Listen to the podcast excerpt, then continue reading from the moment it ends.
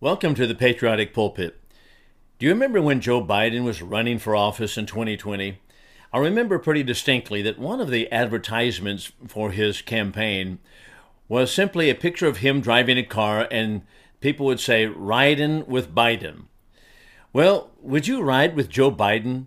If Joe Biden were to get into the driver's seat of the car, would you ride with Joe Biden? Here's a man who shakes hands with people who are not there who stumbles over his thoughts and words. Honestly, he would not be a person I'd get in the car with, but you know what? I don't want to make fun of Joe Biden. The problem is that we have 80 million, supposedly 80 million Americans who voted to get in the car with him and let Biden do the riding.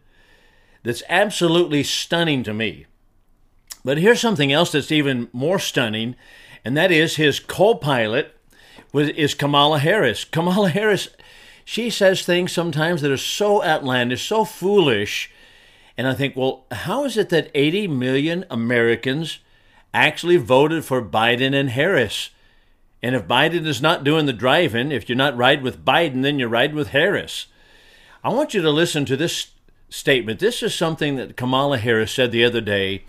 It's been all over the internet and it regards culture. And I thought, this is absolutely stunning that a vice president of the United States would make such comments as she has made. So I want you to listen to this for just a moment and we'll make some comments on the other side. Well, I think culture is it is a reflection of our moment and our time, right? And and and present culture is the way we express how we're feeling about the moment. And and we should always find times to express how we feel about the moment that is a reflection of joy because you know it comes in the morning we have to find ways to also express the way we feel about the moment in terms of just having language and, and, and a connection to how people are experiencing life. And I think about it in that way too.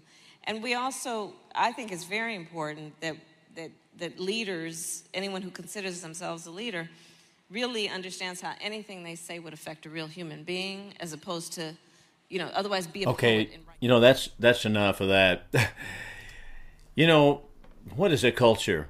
And she, she said something like, it's how a people, a person expresses himself or herself at a, at a moment in time. I mean, I guess that means they're what does that mean? I, it's it's absolutely to me so far fetched that she would actually be the vice president of the United States. So riding with Biden, riding with Kamala Harris, absolutely stunning that so many people would want to get in the vehicle with these two people. Well, let's help her out just a little bit about a culture. The word culture actually comes from and has the root of it is the word cult, and it comes from the French word culte, which really it refers to worship. It has a religious presupposition to it. Now, usually in the ancient world, it, the primitive sources, cult simply meant religion. It has more of a pejorative connotation today when you say the word cult, but anciently, and even through the French culture, the word culte or the word cult simply referred to religious concepts or how people worship. So the word culture has its root in cult, but the word culture itself now has kind of branched off from the word cult and doesn't take on a pejorative meaning. But basically, people define culture today as the totality of socially transmitted behavior patterns, the beliefs that people have, the institutions that they go by, or the institution to which they belong, it's all the products of human work, human thought, and that is what a culture generally is thought to be. And it has to do originally with religious presuppositions. You don't have a culture that does not involve some sort of belief system, some sort of religious understanding. I like the way Dan Smoot put it in 1994. He said, speaking about the culture of America, he t- tells us the master principle of our nation is Christianity. The organic documents of our nation so prove it. For example, the Declaration of Independence, the Constitution, the Bill of Rights, all of these are based upon presuppositions. And what are those presuppositions? Those presuppositions basically are involving Christianity or Christian concepts. And so these fundamental principles, Christianity, religious presuppositions, these things are, have proved to be the glue that held the diverse peoples and the diverse groups together.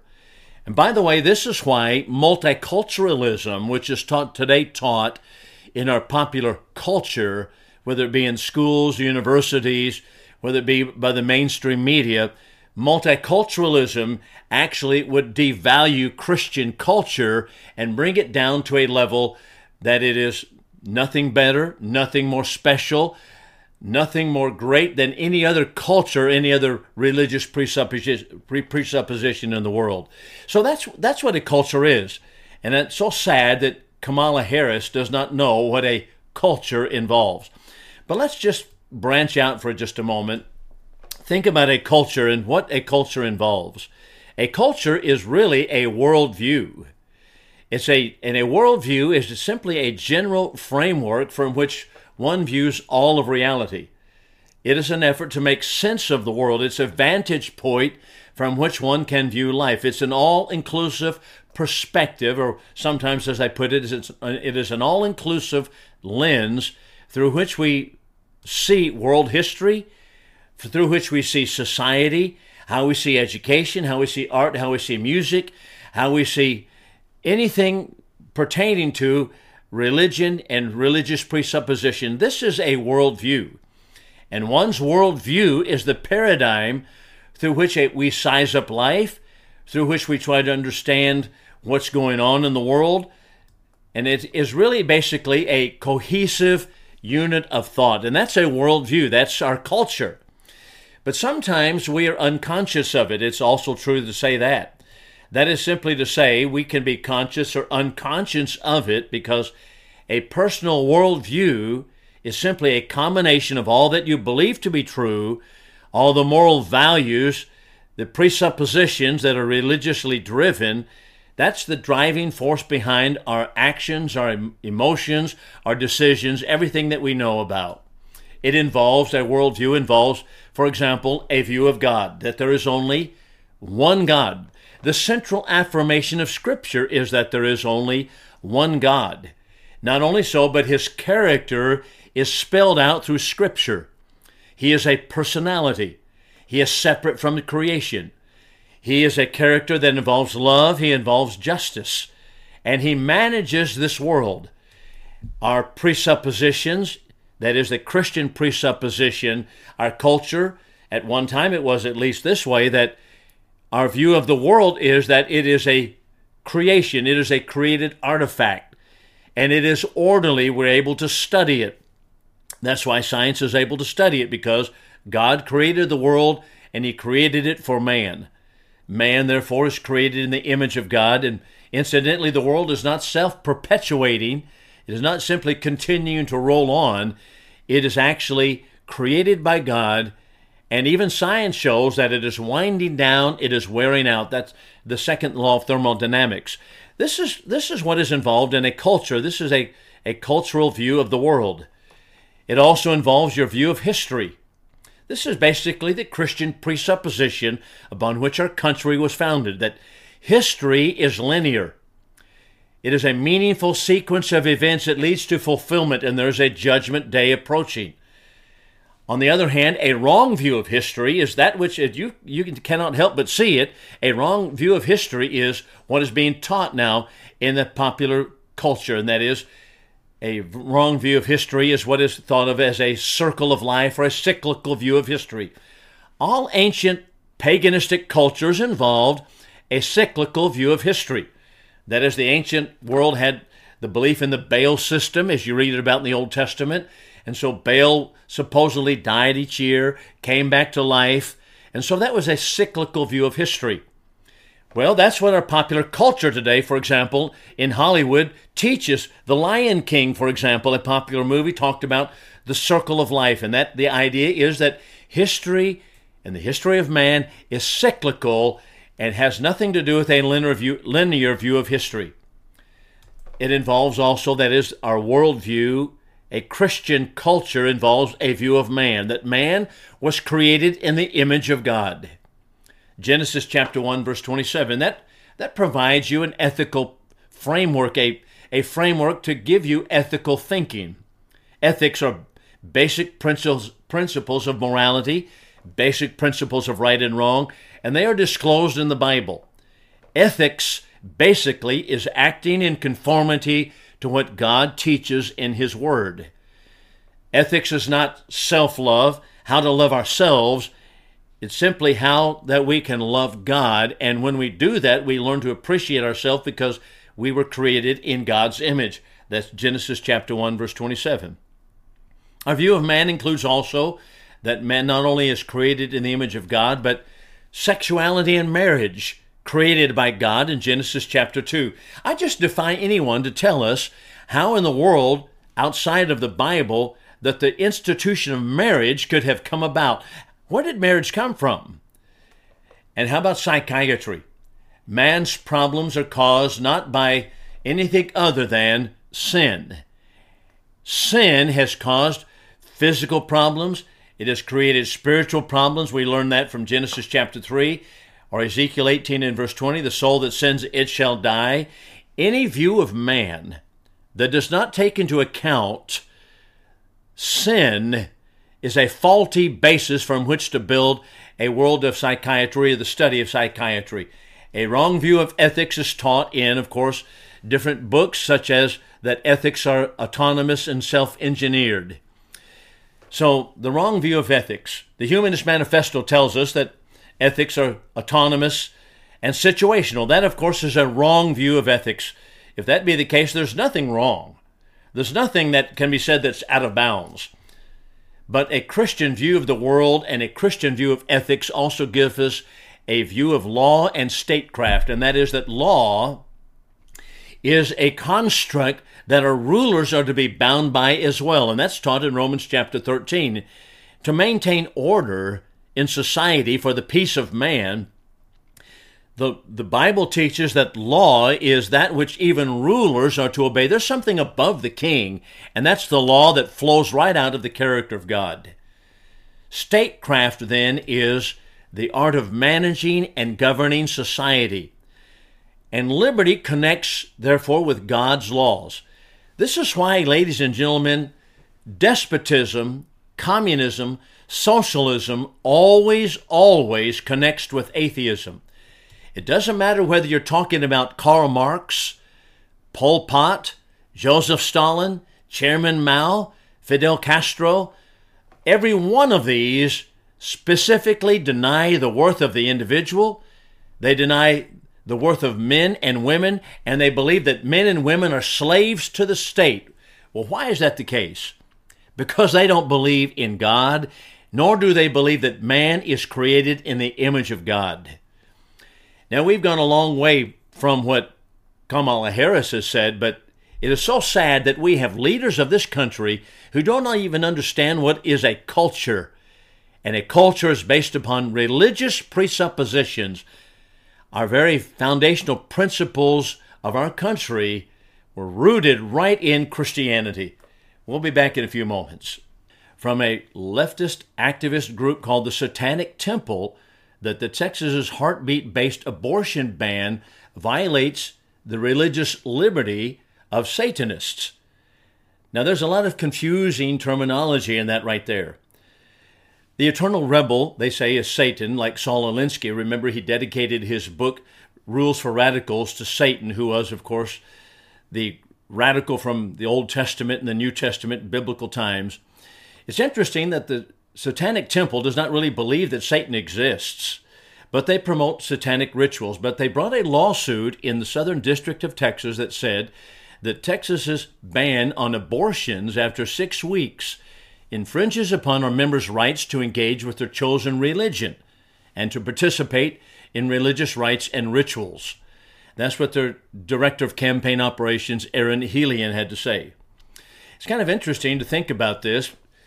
They say, okay, it's a choice to kill a person, which is basically the pro abortion stance. But the federal court found that they had no standing in, to bring a to bring a lawsuit whatsoever. That is to say, that they really have no legal stake in the issue, the no personal legal stake in the issue. What is the Satanic Temple? Well, the Satanic Temple is known for agitating against pro life laws, sponsoring LGBTQ pride events, erecting satanic statues on public property, promoting satanic clubs on school property, among other, other areas. All of these things, of course, just dovetailing into the leftist agenda in America. As a matter of fact, they have a billboard that is in southern Texas saying, Abortion saves lives. And then they say it's paid for, get this, by Reason Alliance and the Satanic Temple. Abortion saves lives, paid for by Reason Alliance. Now, that's hard to know where to begin with all of this, but let's just talk for a moment about choice. They will say they want free choice. This is like the abortion crowd. They want choice. But the choice involves killing a person. Is there any lack of scientific evidence that a, an, a baby, a, a fetus in the mother's womb is a living life? That's exactly what science teaches. It is exactly what the Bible teaches. As a matter of fact, back in 1970s, before the Roe versus Wade decision came down, which was overturned, of course, as you know this last year, by the Supreme Court.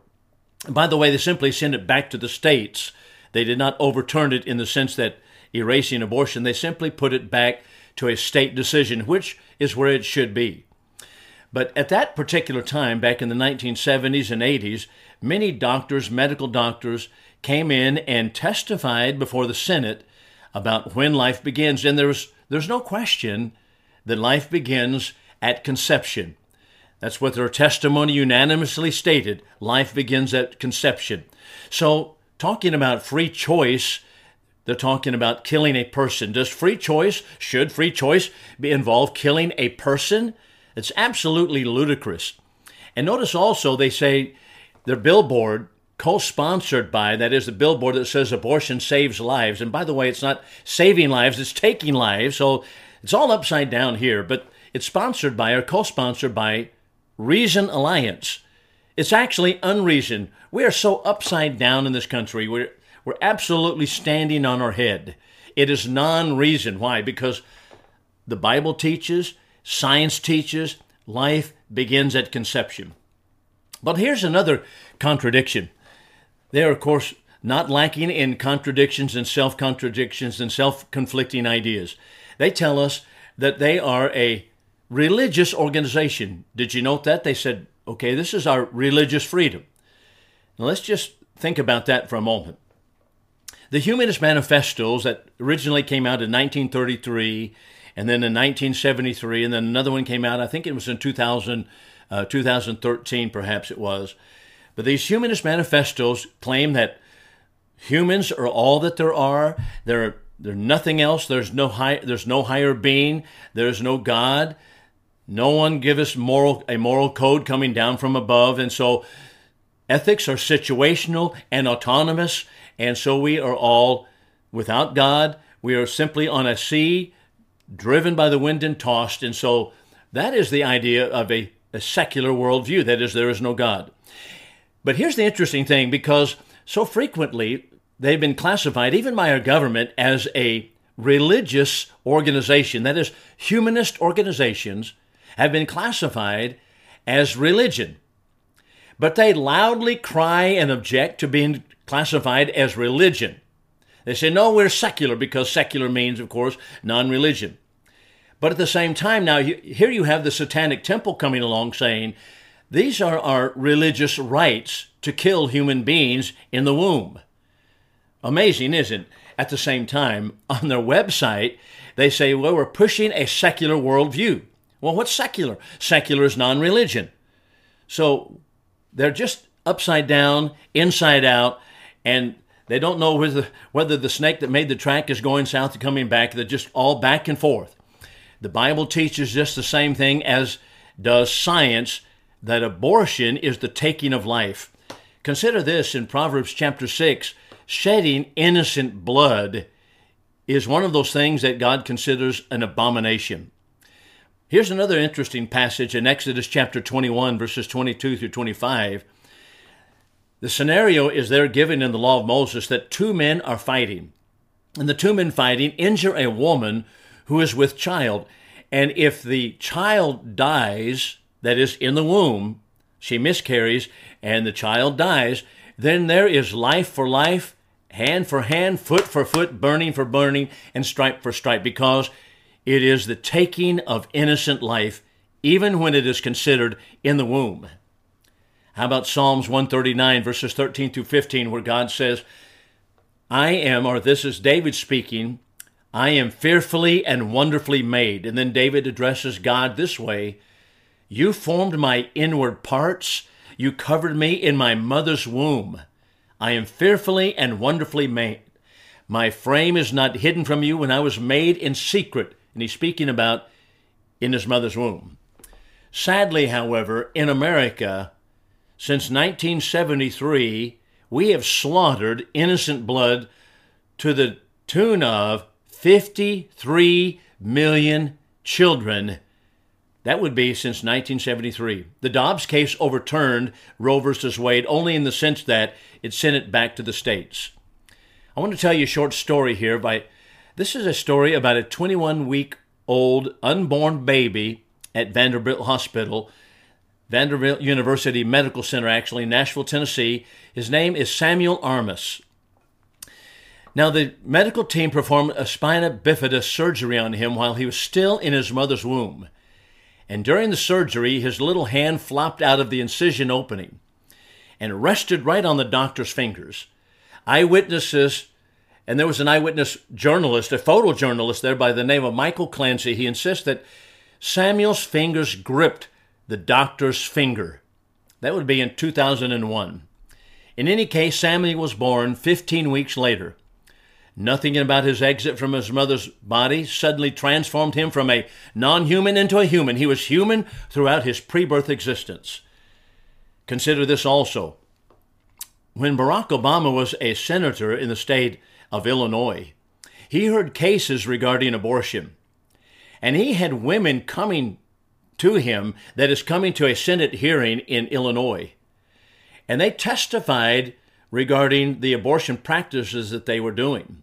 One of the women had been one of the nurse's assistant in an abortion clinic, and she wept as she told the story about babies ha- having actually their fingers moving, their hands moving, as the doctor made the incision in the back of the neck because they practiced partial birth abortion pulling the body out first, leaving the head in the cervix, and that is cutting the back of the neck and sucking out the baby's brains. And she wept as she told the story.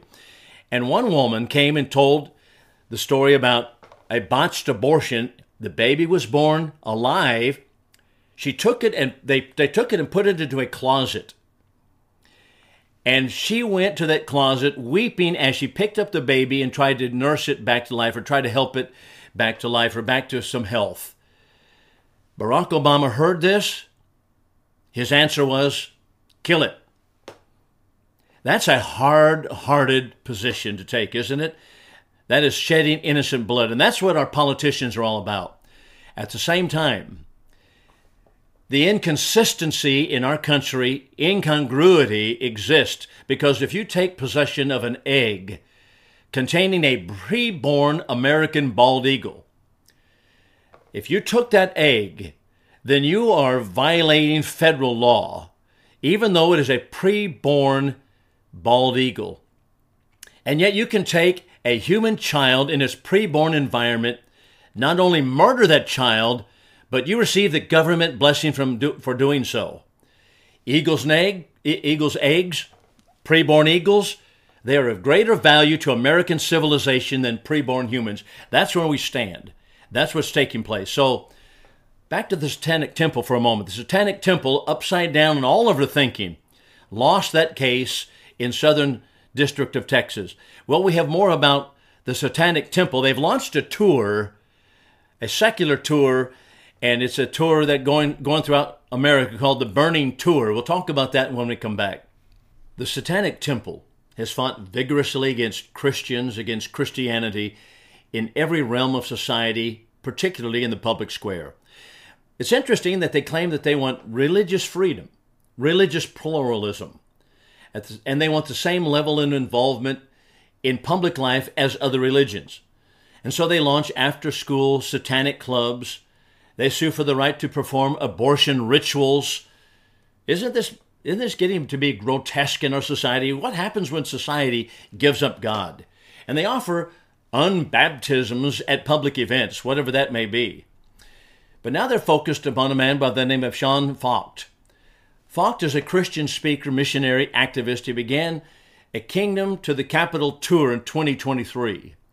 And he aims to bring a movement called Let Us Worship movement to every state capital in America. Now that angers the Satanic Temple so, in a recent appearance, Feucht asked churchgoers in Oklahoma, he said, You want God to come on over and take over the government? And he received an enthusiastic applause, and yes, we want God to take over the government. But the Satanic Temple, as well as all humanists and people who are ignorant about the Constitution and constitutional foundations, they all become very quickly angered at the idea of a constitution or of a country that is based upon God given principles. And so they say it offends us. And Lucien Greaves, who's a, speak, a spokesperson for the Satanic Temple, immediately branded Feucht as a, here we go, you know what is coming, a Christian nationalist. And he announced his intention to combat this missionary's tour by having his own tour called Let Us Burn. I called it the Burning Tour, but it's the Let Us Burn. Now, what about this for a moment? Just think for a moment about the Christian nation. America was founded as a Christian nation. You can't read the founders and not come away with the idea that they believed and they understood that we were basing our laws all of our codes upon Christianity and Christian principles.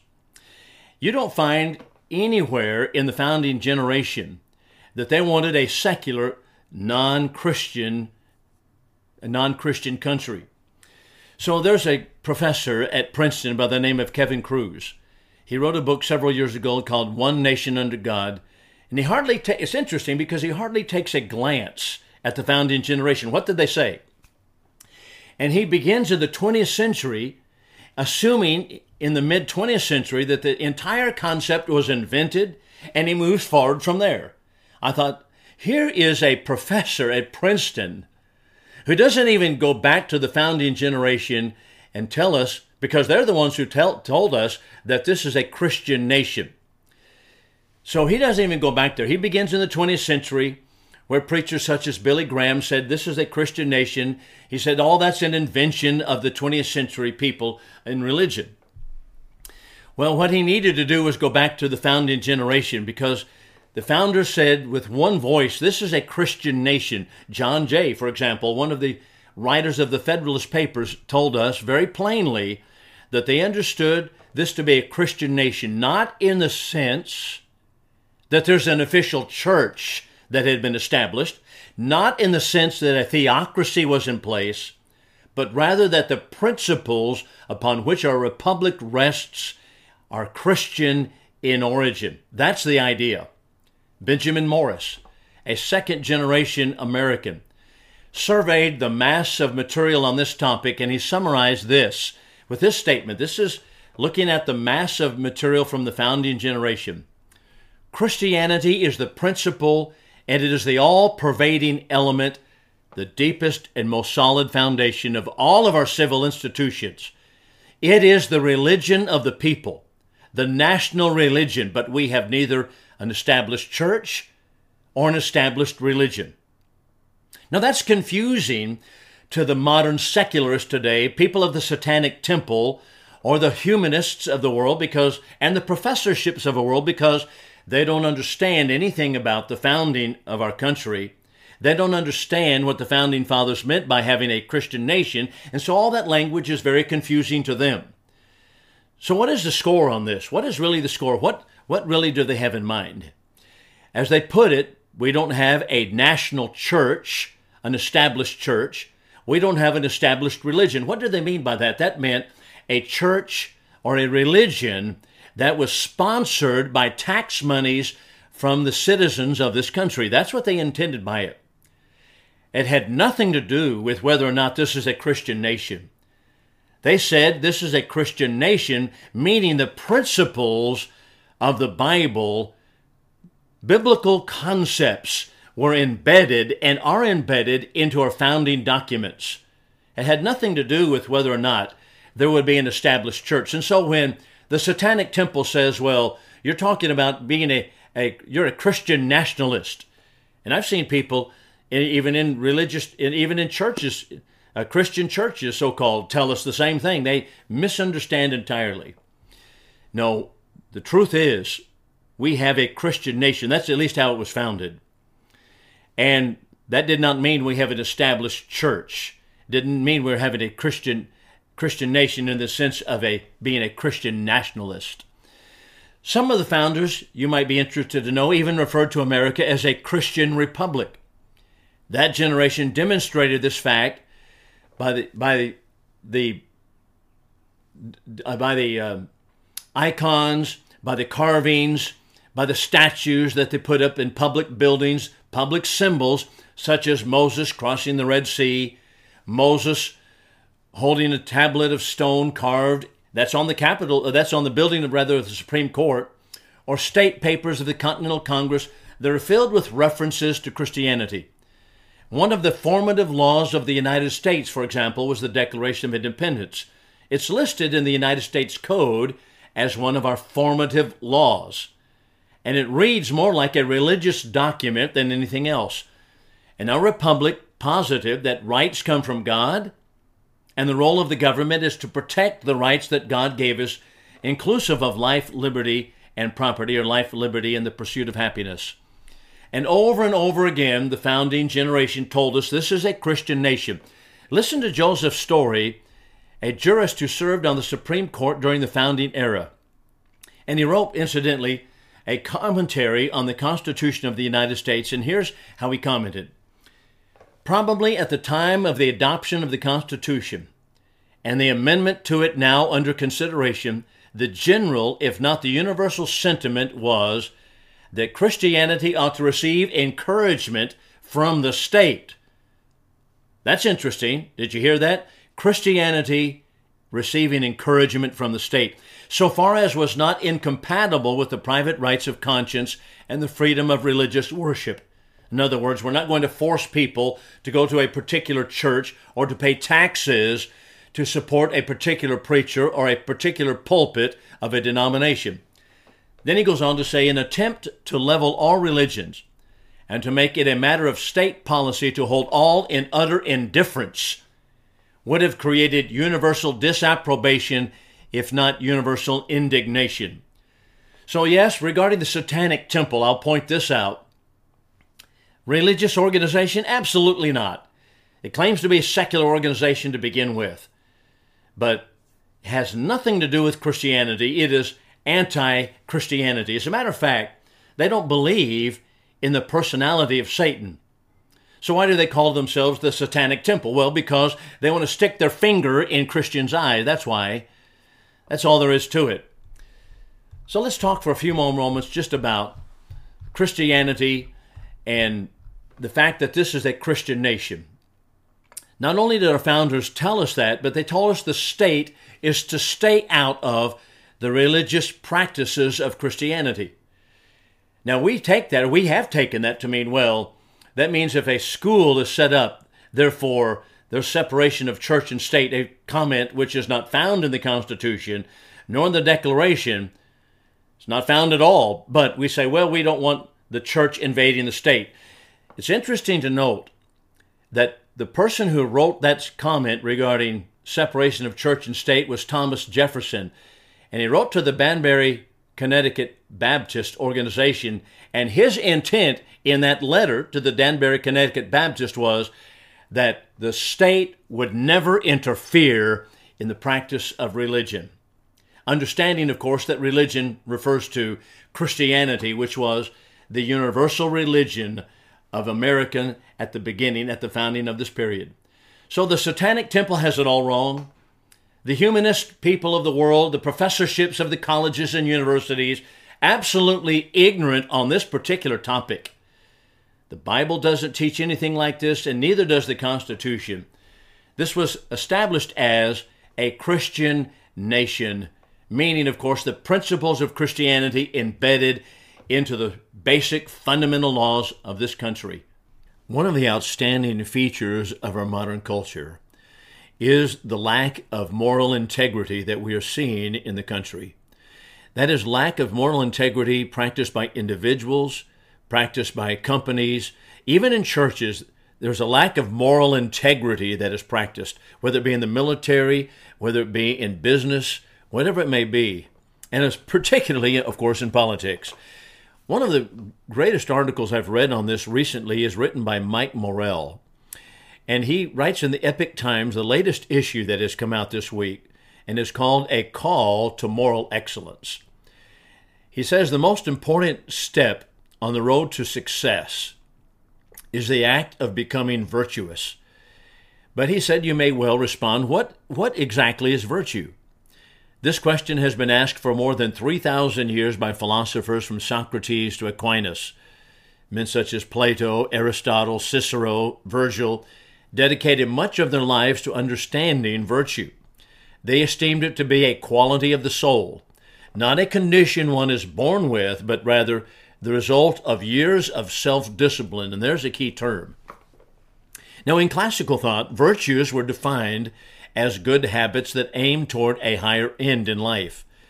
And once these patterns of actions are established, by the way, how long does it take to establish a pattern of action? Some people say 30 days, other people say a little bit longer, but it takes time to establish a pattern of our behavior. And once these patterns of action are established, they're difficult to change. So the person who consistently chooses to act justly becomes just. One who persistently chooses moderation in food and drink becomes moderate. The choice between right and wrong actions today has far reaching implications because we become what we do. The path of virtue, or we could even put it this way the path of vice, as Morrell puts it, can change our souls and our final destiny because virtue is the highest principle of human action. It directly impacts our rational, physical, and spiritual development. If you possess virtue within yourself, then you hold an inestimable treasure, a finely shaped human spirit in the context of your character. Think about self help. So many people today are pursuing self help. There's a modern self help industry. And Morrell argues that the modern self help industry has vastly watered down. And here's a, here's a crucial point vastly watered down the message of moral excellence. For example, quoting Stephen Covey in his book, The Seven Habits of, a high, of Highly Effective People, he found that most business books from recent decades focus on external attributes such as a polished technique or image consciousness or how we come across to people.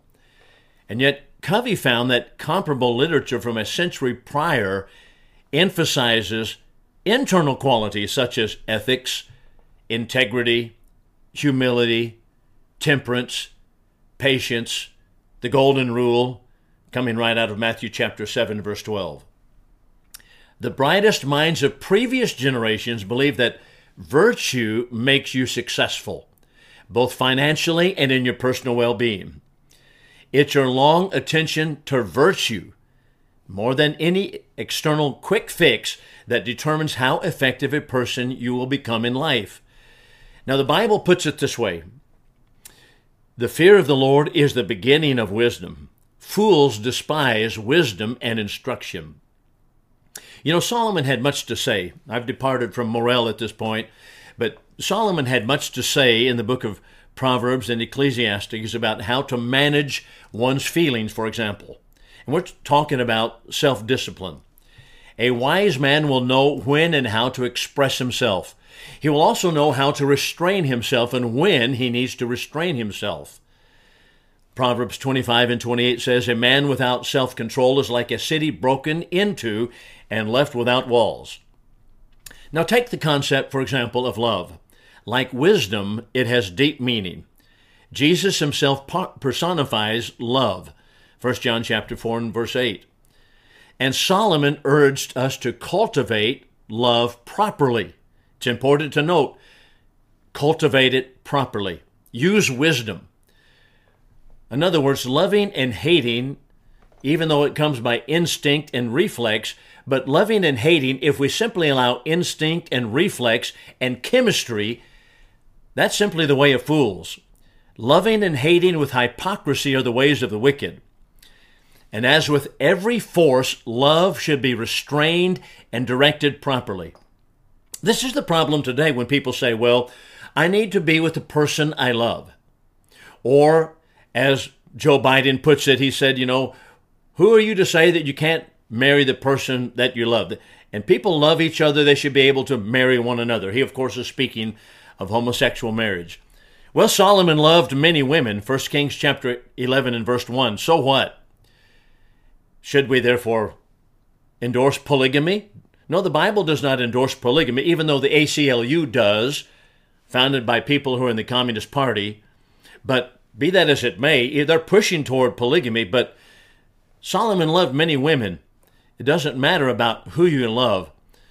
So the idea is to discipline yourself, and love should be restrained and directed properly, and it has to be that way if you're going to be a disciplined person. So Morrell tells us in his article, back to his article, he said, think of it this way. A dining room chair ought to be well assembled and sturdy, and from a beautiful and durable hardwood at that. And don't forget a comfortable backrest. All these qualities work together to serve one purpose to hold up the person who sits in the chair.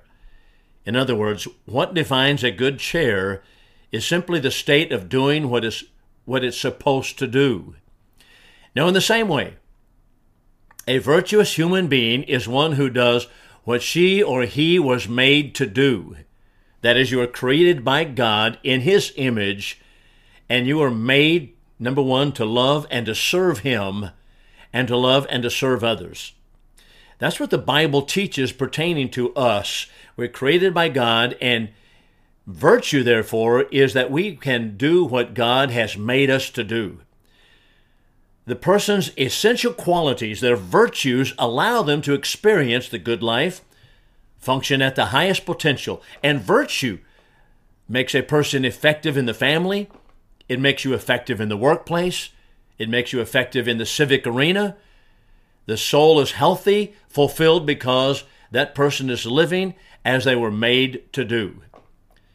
There are many virtues we could name from honesty, courtesy, diligence, gratitude. Boy, the welfare state has removed this, hasn't it?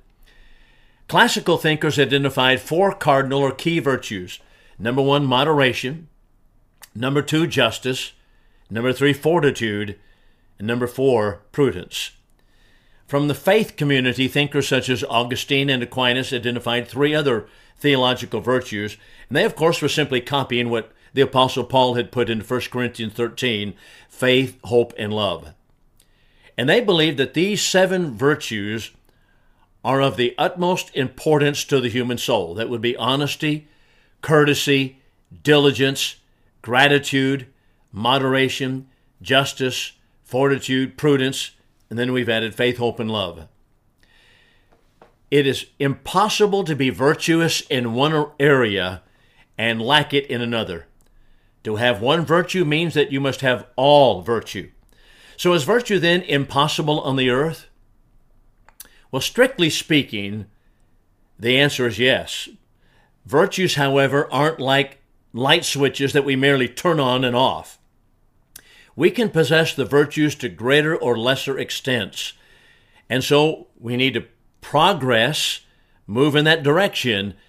And although we'll never reach perfection on this earth, we are called as human beings to pursue that perfection. That's what Paul says in Philippians chapter 3 and verse 7.